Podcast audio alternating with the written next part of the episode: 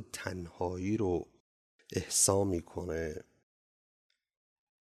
که عبارتند از تنهایی بین فردی تنهایی درون فردی و تنهایی اگزیستانسیل. تنهایی بین فردی یعنی احساس جداماندگی نسبت به دیگران روابط رضایت بخش نداشتن. تنهایی درون فردی اما لازم هست که کمی بیشتر روش تحمل کنیم چرا که یکی از دردهای اساسی جهان امروزه. تنهایی درون فردی به این معنیه که بخش های مختلف درون یک فرد پاره پاره و از هم جدا میشه و دیگه اون فرد اساسا زندگیش رو از درون خودش جستجو نمی‌کنه. و به جایی می‌رسه که عملا شاکله زندگیش بر اساس هر آن چیزی است که بیرون از اوست. یعنی برای یه سری قانون برای تعدادی هنجار زندگی می‌کنه. به کل خواستهای خودش آرزوهای خودش رو به دست فراموشی میسپره و زندگیش یک سره تبدیل میشه به مجموعه ای از قواعد و تکالیف. این نوع تنهایی یا تنهایی درون فردی عامل و شاید بشه گفت علت العلل خیلی از خطاهای اجتماعی ماست. به چه منظور این رو عنوان می‌کنم؟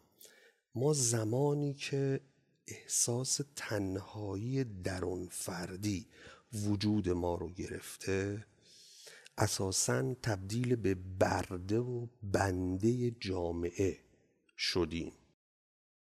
جامعه که میگم مقصودم دیگران به اضافه هر آن چیزی که تحت عنوان نرم هر آن چیزی که تحت عنوان قاعده در جامعه پذیرفته شده است یا بگیم هنجار یا بگیم عرف ما عملا دیگه از درون خودمون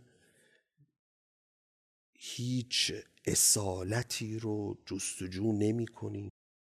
و هر آنچه بیرون ما هست بیرون خودمون هست رو بسیار بسیار سترکتر و نیرومندتر از خودمون تصور می‌کنیم و به همین خاطر نوعی بردگی در این شیوه زندگی وجود داره.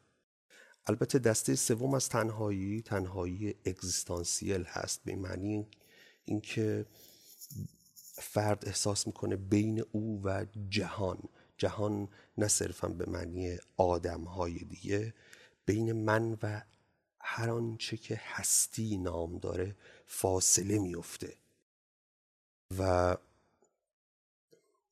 یه جور میشه گفت تنهایی وجودی.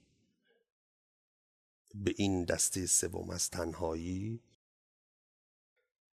و گاهی اگر دقت کنید این احساس آشکارا خودش رو برای بعضی از آدم ها نشون میده که تو گویی یک دره عمیق یک شکاف عظیم میان من با جهان. یعنی هر آنچه غیر از من هست پدید میاد.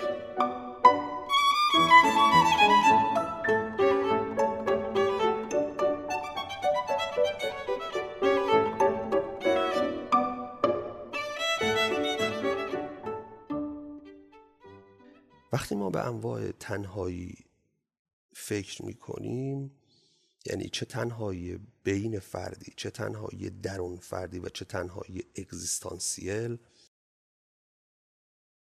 دوباره من باز میگردم به مفهوم پذیرش. ما زمانی می‌تونیم رشد کنیم که تنهایی رو بپذیریم و تحمل کنیم. به عنوان مثال کسانی که تنهایی بین فردی یعنی جدا بودن از دیگران احساس مورد قبول واقع نشدن یا احساس ترد شدن احساس پیوند با دیگران نداشتن.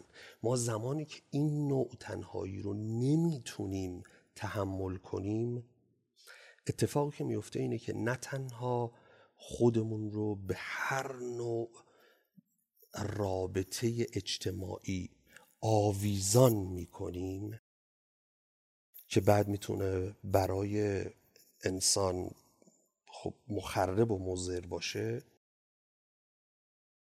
بلکه عملا برای رهایی و فرار از تنهایی بین فردی یا به نوعی میشه گفت تنهایی اجتماعی چنان به جامعه به جمع پناه می‌بریم که دوچار تنهایی درون فردی میشیم.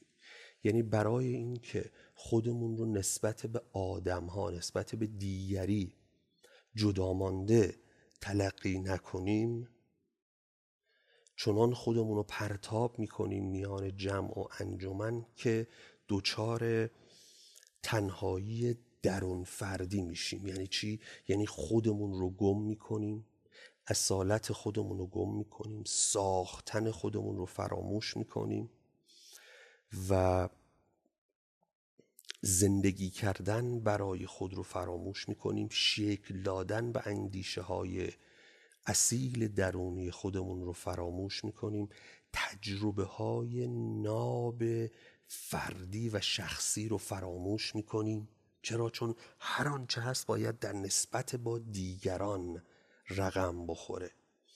و اتفاقی که میفته اینه که بعد از مدتی دیگه هویت فردی و مستقل و اصیل خودمون رو از دست میدیم و بدل به برده های مطیع برای جامعه و برای دیگران میشیم. از همین گونه است تبعیت های محضی که ما از جامعه و هنجارهاش می‌کنیم. از همین گونه هست پذیرفتن کورکورانه خوب و بدهای دیگران یا خوب و بدهای جامعه. و ما خیال می‌کنیم اگر نرمها، عرفها، هنجارها و باید و نبایدهای دیگران یا جمع یا جامعه رو دربسته و سربسته و ناشناخته بپذیریم به این طریق جامعه ما رو ترد نمی‌کنه دیگران ما رو از خودشون نمیرونن و این باعث میشه که ما از تنهایی بین فردی نجات پیدا کنیم. اما قافلیم از این که با این رفتار به نوع بدتری از تنهایی به نوع از منظر روانشناختی فلسفی کشنده تری از تنهایی دوچار شدیم و مبتلا شدیم.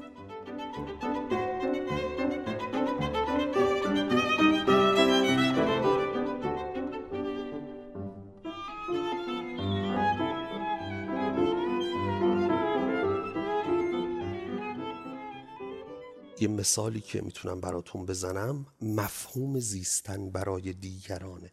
چرا خیلی از آدم ها برای دیگران زندگی می‌کنن و رضایت دیگران یکی از سنجه ها و معیارهای اساسی رفتار آدم ها و قضاوت خودشونه؟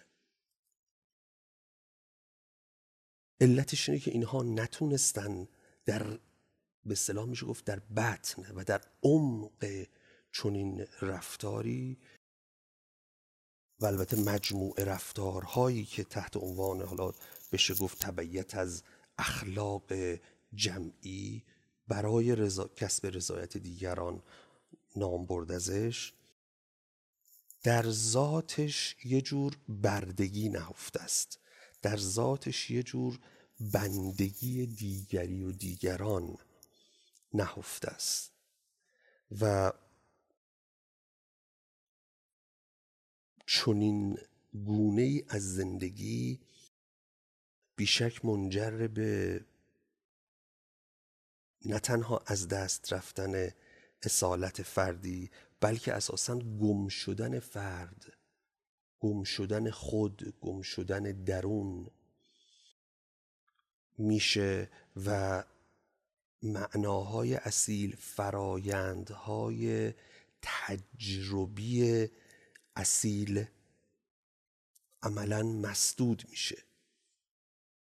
و دیگه شما وقتی که دقیق تر نگاه می‌کنید کلیت زندگی اون انسان تبدیل شده به جد و جهد و سعی و کوششی صرفا برای دیگری و دیگران.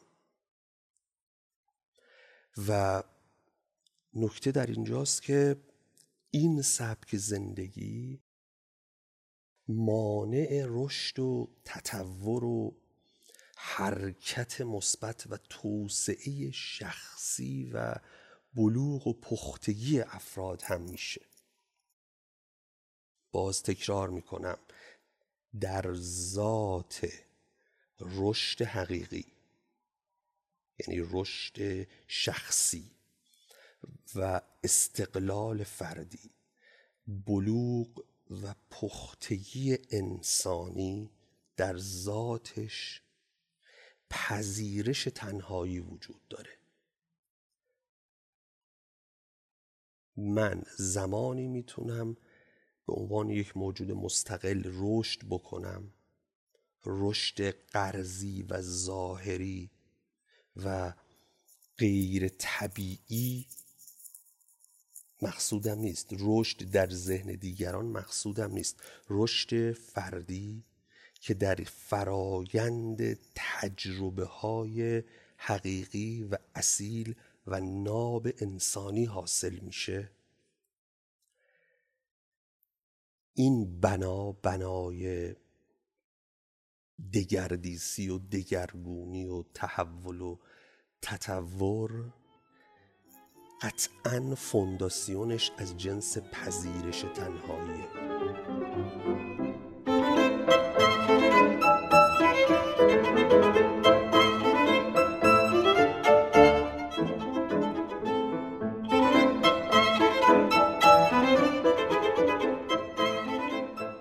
اساسا مفهوم خوب و بد مفاهیمی هستند ساختگی مفاهیمی هستند که در طول تاریخ بشر اونها رو ابداع کرده.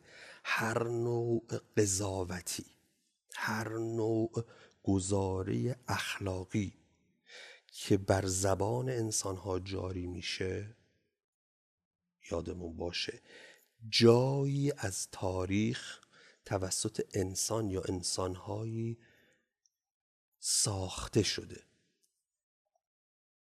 پس قوانین طبیعی و قوانین طبیعت نیستند که مستقل از زمان و مکان و انسانها وجود داشته باشند. شما وقتی مثلا فرض فرمایید که قوانین طبیعت قوانین فیزیک و اینکه در مثلا فرض کنید روی سطح کره زمین چیزی به نام جاذبه یا گراویتی وجود داره؟ چون این چیزی رو چون این در حقیقت میشه گفت حقیقتی چند ده هزار سال پیش بیس هزار سال پیش هم وجود داشته الان هم وجود داره در آینده هم وجود خواهد داشت. و هیچ نسبتی با اینکه چه کسی روی این کره خاکی زیست می‌کنه نداره. مستقل از انسان هاست. اما ارزیابی های نورماتیو یا ارزیابی های ارزش گذارانه انسان ها مخلوق خود انسان هاست انسان بود که گفت این کار بده این کار خوبه. این رو ساخت و دیگران رو به گونه میشه گفت گاه مجاب کرد و گاه مجبور کرد به تبعیت از خود. به همین دلیله که نیچه از مفهوم اخلاق بردگی صحبت می‌کنه. میگه هر جا در طول تاریخ مقوله اخلاقی و گزاره اخلاقی توسط بشر ابداع شده زمانی بوده که اون انسان یا اون گروه انسانی قصد داشتن دیگران رو تحت سلطه و تحت استیلای خود در بیارن.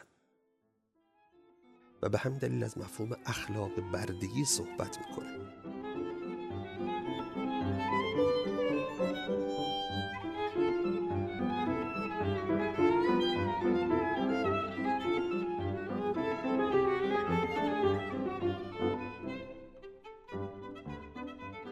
ما وقتی درک می‌کنیم که موجودات تنهایی هستیم و موجوداتی در جهانی بیمعنا که اگر معنایی قرار باشه شکل بگیره از درون ما باید زاده و خلق بشه و نه از جهان بیرون وام گرفته بشه. وقتی با این رو میپذیریم کم کم به مچوریتی یا بلوغ بلوغ فردی بلوغ شخصیتی نزدیک میشیم. در غیر این صورت چشمانمون رو بستیم و با تصور کنید یک نور یه دونه لامپ که سوسو می‌زنه رو به جای نور طبیعی اصیل خورشید پذیرفتیم. این که گفت شاملو خورشید را گذاشته می‌خواهد با اتکاب ساعت شمات دار خیش بیچاره خلق را متقاعد کند و و و و غیره. مقصود اینه ما اگر بپذیریم بیمعنای جهان رو اون وقت برده معناهای ساختگی دیگران نمیشیم. ما اگر بپذیریم تنهایی انسان رو اون وقت برده و بنده افکار و دیدگاه های بیرون از خودمون نمیشیم و اونجاست که اندیشه ما فرصت تکوین و فرصت گشت و گذار پیدا می‌کنه. و اونجاست که اگر ما به معنا یا معناهایی از درون خودمون برسیم زیبایی حقیقی اونجا نهفته است. اگر بعد از پذیرش تنهایی روابطی برقرار بکنیم روابط عمیق و با معنا اونجا نهفته است. یادمون باشه عمیق ترین با معناترین و مفیدترین و کم آسیب ترین روابط رو کسانی برقرار می کنند که تونستن تنهایی خودشون رو بپذیرن.